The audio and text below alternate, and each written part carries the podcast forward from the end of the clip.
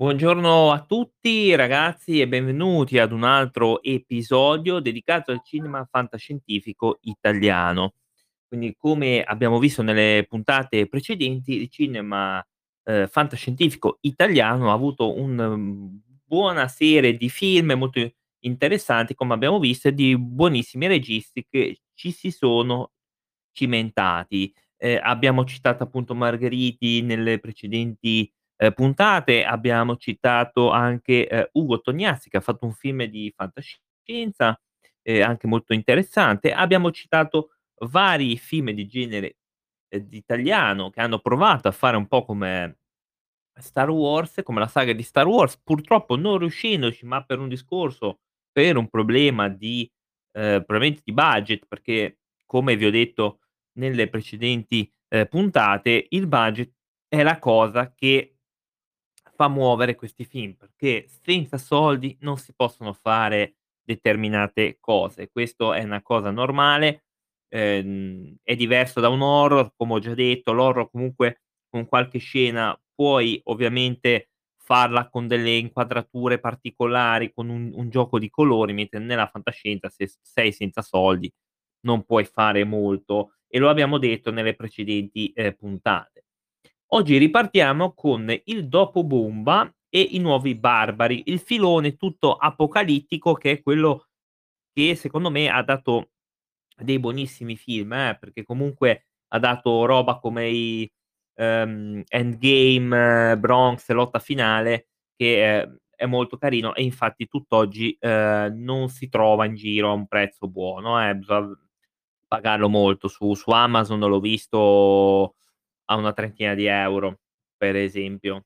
Comunque, nel corso della prima metà degli anni '80 si sviluppa in Italia, seppur per breve tempo, un filone di film di ambientazione post apocalittica, prodotti sulla scia dei film australiani di successo Interceptor, che è quello che appunto è di Mel Gibson, eh, del 1979 e Interceptor il guerriero della strada 1981 e di 1997 Fuga da New York e sul mito dell'anarchia e della violenza nei ghetti metropolitani come I guerrieri della notte di Walter Hill. La produzione italiane sfruttavano come economica ma efficace scenografia impianti industriali abbandonati o altri paesaggi desolati della penisola per descrivere, nel contesto di una civiltà regredita, le battaglie dei ultimi sopravvissuti alla guerra atomica. Quindi qui, uhm, si va in soccorso, ehm, le vecchie strutture di fabbriche non utilizzate, di paesaggi, ehm, magari, ehm, de semidesertici che che poi sono quegli ambienti dove non c'è nessuno o mhmm, o comunque quelle vecchie fabbriche, ehm, abbandonate e in disuso. In questo senso, anche qui la bravura di un regista è riuscire prima di tutto a a trovare un posti simili, ma lì comunque ci sono ehm, prima di fare il film si va a vedere questi ambienti e poi di riuscire a girarlo in questi contesti qui, eh. Tra le pellicole italiane di questo filone è possibile citare i film di Enzo Castellari, 1990 I guerrieri del Bronx e I nuovi barbari del 1982 e Fuga dal Bronx del 1983. Io ho visto solo il primo che è I guerrieri del Bronx, e non sono film eccellentissimi, eh, poi se uno si vuole aspettare una grande film alla, ehm, non lo so, ehm, alla Star Wars non è che anzi non bisogna aspettarsi questi film, però sono film molto gradevoli che io ho trovato molto gradevoli, ehm, in questi in questi circostanze, eh, anche perché poi sono film da non prendere troppo sul serio, poi alla fine è roba post apocalittica, più di tanto non è che ci devi tirar fuori. Comunque, ehm, ho apprezzato molto questo tipo di film, eh. Poi c'è anche, sempre dello stesso anno, 2019, Dopo la caduta di New York di Sergio Martino, che è stato un buonissimo regista, uno che di cinema proprio se lo masticava dalla mattina alla sera, tant'è vero che ho visto delle interviste dove appunto diceva, ehm, mi sembra o la moglie, comunque ora un parente, ehm, o comunque dei colleghi, hanno detto che lui era sempre anche sugli altri set a dare una mano. Ehm, quindi questo è un regista che comunque ha sempre apprezzato, eh. quindi ovviamente. Lui usò lo pseudonimo Martin Dolman e furono apprezzati all'estero e ottennero un buon successo di pubblico. Si distingue a sua volta per la capacità di fondere assieme temi diversi con discreta fantasia.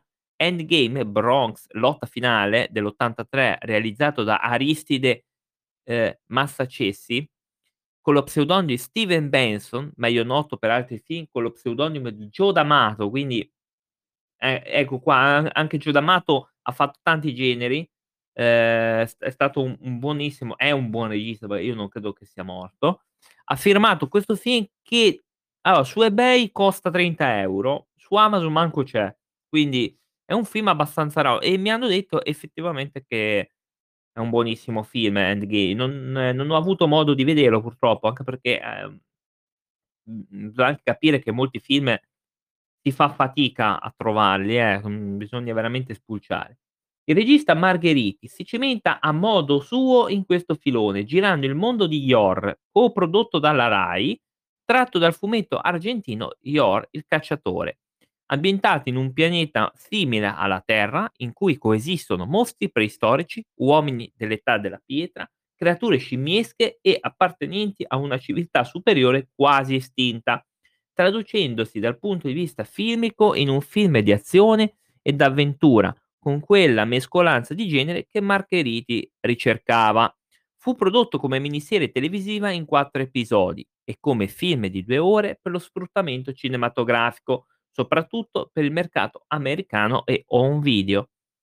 La versione cinematografica venne distribuita negli Stati Uniti dalla, ehm, Columbia, entrando nei primi 10 incassi al botteghino. Tutti i mostri preistorici erano costruiti in grandezza reale e animati da operatori nascosti all'interno. Lucio Fulci, con i guerrieri dell'anno 2072 del 1984, mette in scena, in una società del futuro controllata dalla televisione, in cui le principali reti combattono con ogni mezzo per il dominio dell'audi dell'audience, disponti disposte ad organizzare una spietata lotta tra gladiatori pur di intrattenere il pubblico. Quindi, come avete visto, anche Fulci si immedesima in questo genere. Fulci comunque che ha fatto tutto come Margheriti, perché poi allora non è che ti specializzavi con un genere e basta, andavi a fare vari generi perché poi dovevi mangiare, eh, non è che quindi magari, ehm, una casa di produzione ti diceva: "Guarda, fai 2 film come ti diciamo noi e 1 come vuoi tu", eh, o magari ti dicevi: "Hai un contratto per 4 film, 2 sono del con una sceneggiatura magari della mhmm, di uno sceneggiatore che manda alla casa di produzione, magari gli altri 2 te li fai tu." Ecco, in quel senso. Quindi una volta si faceva un po' di tutto. Tra l'altro, ehm, Gio D'Amato per esempio ha fatto varie altre cose, ha fatto anche del cinema, se non mi ricordo male, ehm, erotico, ehm, mi sembra Porno ehm, Porno Holocaust se se non erro, che abbiamo già citato nelle, ehm, precedenti puntate. Quindi abbiamo questa cosa poi, ehm, che passa la seconda metà degli anni '80 e la crisi. Il successo internazionale di Terminator e Robocop dissemina nella cinematografia italiana della seconda metà degli anni '80 una una serie di cloni a basso e bassissimo costo, quindi attenzione perché, ehm, andremo poi a vedere che cosa vuol dire. Ehm, in inglese si chiama Monkbuster, che viene appunto chiamato ehm, è il termine col quale si indicano quei generi, sempre di serie B o a basso costo, che vengono lanciati sul mercato solitamente casalingo, quindi VHS, direttamente VHS, eh, cercando di cavalcare l'onda di un film che ha precedentemente riscosso un notevole successo. Anche se i 2 termini sono spesso usati come sinonimi, quindi monkbuster e knockbuster, mockbuster nel significato della parola, ehm, indica un prodotto a intento derisorio, mentre knockbuster knockbuster indica un prodotto derivato. Quindi scusate per l'inglese che, non è il massimo, però il senso è quello, eh. Ovviamente c'è una breve descrizione. I mockbuster hanno una lunga e prolifica storia ad Hollywood, come nel resto del mondo. Ovviamente, ehm, vengono citati alcuni film, tra cui citiamo Village of Giants, Fluido mortale, Il fango verde, La terra dimenticata nel tempo, ehm, Il mostro della laguna nera e come tanti altri, eh.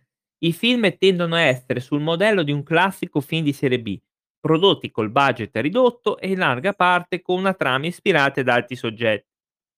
I costi sono molto contenuti anche grazie all'accesso a tecnologie video e grafiche via computer. Ha permesso a queste opere di basso rilievo di essere molto redditizie nel, nel mercato casalingo. Blockbuster, una delle più grandi catene internazionali di noleggio per DVD e videogiochi, supportò implicitamente il mockbuster con l'acquisto di 100.000 copie col film Wells War of the Worlds, in tempo per coincidere con la settimana di apertura, ehm, dell'omonima pellicola di Steven Spielberg. Quindi abbiamo avuto, uhm ah, ovviamente, ehm, altri esempi di mockbuster sono Snake on the Train, uhm, cambia solo la parola rispetto all'originale Snake on the Plane, quindi praticamente ci sono i cloni della dell'Asylum. L'Asylum ha fatto vari cloni, uhm, ha fatto anche Paranormal Entity, che è una specie di Paranormal Activity, però un po' più carino di Paranormal Activity. È incredibile, però a me è piaciuto di più l'altro. Comunque, ehm, hanno fatto, ehm, altri titoli come Transformers, ehm, Alien vs Hunter, che dovrebbe essere Alien vs Predator, Da Vinci Treasure, che è il codice Da Vinci, e Titanic 2, che incredibile. Poi l'Alzheimer ha copiato veramente tutto. Ritorniamo ovviamente nella seconda metà degli anni '80. Alla fine del decennio la nuova fantascienza all'italiana, che era nata agli inizi degli anni '80 sull'imitazione di fortunati film americani, arranca faticosamente fino ad arrivare all'esaurimento, spesso mischiato al post apocalittico e al nuovo horror nostrano, mhmm, predilezione per gli effetti splat e riciclaggio dei cannibaleschi film sugli zombie, il filone, contrariamente al peplum o agli spaghetti western, ha stentato a caratterizzarsi come genere, lasciando prevalere le opportunistiche ragioni di facili ma effimeri profitti. Gli anni '80 si chiudono con l'ultimo film di fantascienza girato da Margheriti, che si chiama Alien negli abissi, un fanta horror con tocchi ecologisti. Dell'89 il tema, preferito dal regista, quello della terra in pericolo, ritorna costituito stavolta dalle attività umane inquinanti. Il riferimento è fin dal titolo, ancora una volta ad Alien di Scott, che il mostro nel film imita, ma anche a The Abyss di James Cameron.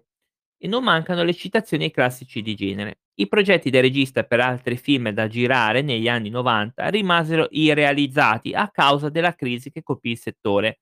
Lo stesso Margheriti nel frattempo aveva girato per la Rai, ehm, un progetto dello scomparso Renato Castellani, lo sceneggiato televisivo L'isola del tesoro, una trasposizione fantascientifica del romanzo di Stevenson, ambientata nello spazio.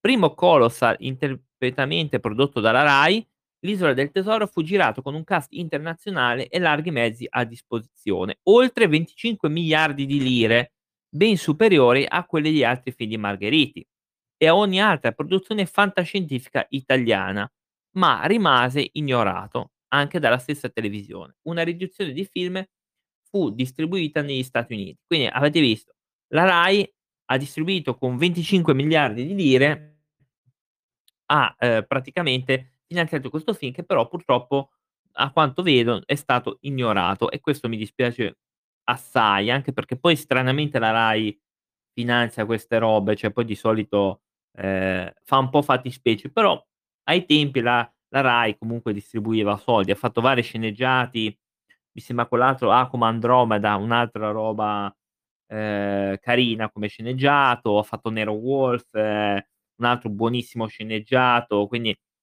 Ehm, ai tempi la Rai dava soldi eh, eff effettivamente. Gli anni '90 mentre negli anni '80, pur con pesanti limiti, si era avuto un gran numero di produzioni italiane, negli anni '90 si registra una notevole con contrattazione del mercato. La produzione di film di fantascienza si arresta quasi del tutto e poche pellicole vanno oltre il B-movie o la commedia. Il titolo di maggior successo commerciale a spasso nel tempo di Vanzina. questo viene visto come fantascienza perché fanno i viaggi nel tempo. Quindi questo qua è la fantascienza degli anni '90. Riguardo invece i film drammatici, quello di maggior successo è Nirvana di Salvadores del '97, una coproduzione italo-francese con un cast internazionale che utilizza in modo massiccio gli effetti speciali generati al computer. Ambientato in un futuro prossimo, girato quasi interamente nel quartiere Portello di Milano, nei vecchi stabilimenti dell'Alfa Romeo, il film è permeato dalle atmosfere di decadenza urbana che richiamano quelle di Blade Runner di Ridley Scott. La storia utilizza tutti gli stereotipi del filone cyberpunk, gli hacker come protagonisti, il dominio delle mega corporazioni, il cyberspazio, innestati con elementi della filosofia buddista. Il protagonista Jimmy Dini, che è Christopher Lambert, è un programmatore di videogiochi di realtà virtuale che si accorge attraverso un virus il personaggio del suo ultimo gioco, Solo, ha acquistato autocoscienza. Consapevole di essere prigioniero di un ciclo di vita e morte in cui è condannato a ripetere all'infinito ogni azione, Solo implora Jimmy di liberarlo cancellando tutte le copie del videogioco. Ovviamente qua c'è tutta la trama. Nirvana è considerato il maggior successo commerciale del regista e il film drammatico di fantascienza prodotto in Italia ad aver incassato di più. Il peggiore insuccesso è stato invece Jackpot del '92, una favola antitecnologica con protagonista Adriano Celentano, qui al suo quinto film, al suo ultimo film. Quindi come avete visto, ehm, anche qui ci sono stati questi problemi. Ehm, Jackpot io non l'ho visto, però ho visto Nirvana effettivamente è un buonissimo film, nonostante io personalmente non ami moltissimo, ehm, Abbattantuono, proprio per niente, però devo dire che è un film molto gradevole e che me lo sono visto abbastanza volentieri. De devo essere onesto che quel tipo di di film mi è mi è piaciuto, eh, effettivamen allora, credo di, ehm, arrivare quasi verso la fine, quindi non so se riesco a leggere tutto. Comunque, il cinema indipendente degli anni 2000, nel panorama sempre più ristretto del cinema di fantascienza italiano, sono caratterizzati soprattutto dalle produzioni indipendenti. L'evoluzione della tecnologia informatiche per il montaggio e la post-produzione consentono di realizzare scene fantascientifiche anche alle piccole case di produzione o addirittura agli amatori. Mancano però tuttavia le capacità di promuovere e distribuire queste opere, un grande problema del nostro cinema. Ci sono i registi bravi, ci sono quelli che sanno fare il loro lavoro, ma purtroppo la parte pubblicitaria manca sempre. I titoli prodotti rimangono relativamente pochi e raramente riescono ad andare oltre il cortometraggio. Tra le produzioni non commerciali, dalla fine degli anni '90, spiccano quelle di Mariano e Quizzi, non prive di influenza cyberpunk. Vari film vengono realizzati a costo bassissimo, esclusivamente per il mercato home video, come AD Project di Eros Puglielli o per il web Dark Resurrection del 2007 e il suo prequel. Film it italiani amatoriali ispirati al celebre universo di Guerre Stellari. Esatto, queste son tutte fanfiction. Nel film Invasion alieni in Liguria di Buio Pesto, quindi che che ho anche visto, tra l'altro sono riuscito anche a reperirlo, mi sembra Capitan Basilico, che a me han fatto piegare da ridere. C'è chi non li ama, io personalmente li adoro 'sti film qua. Realizzato per beneficenza, figurano 250 attori non professionisti e 41.000 comparse, 23 personaggi del mondo dello spettacolo, 30 minuti del film sono stati interamente realizzati con effetti speciali. Fascisti su Marte, una commedia del 2006 diretta da Corrado Guzzanti e Igor Scoffici, è nata dagli sketch realizzati da Guzzanti nel programma di Rai 3, vabbè. Ehm, io questo film personalmente non l'ho amato, l'ho visto che c'è su Amazon Prime, se non mi ricordo male, Fascisti su Marte.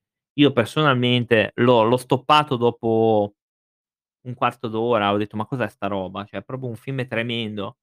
Eh, o ora capisco perché ehm, perché la gente parla male del cinema italiano, perché poi esce escono queste robe, eh, ma ma proprio boh, proprio becero comunque, proprio becero.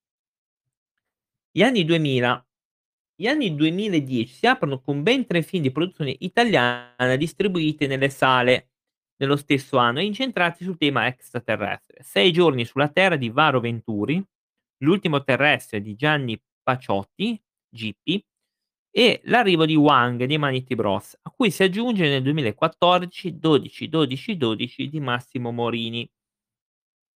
E nel 2017 Tito e gli alieni di Paola Randi e la sua commedia Addio fottuti musi verdi di Francesco Capalvo, prodotta dalla The Jackal, beh, dalla The Jackal.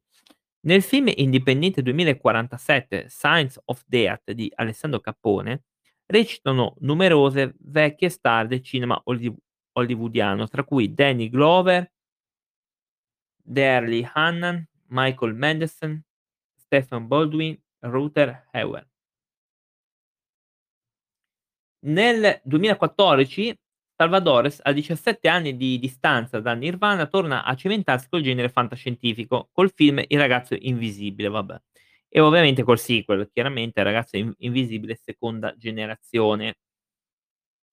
Ovviamente, perché se non c'è un seguito vediamo, poi viene anche citato, lo chiamavano G-Robot dei Manetti Bros. E questo effettivamente è un bel film ragazzi, eh, quindi ovviamente Ehm, perché poi i Manetti Bros son quelli che adesso stan facendo di più comunque, ehm, ed è un buonissimo film.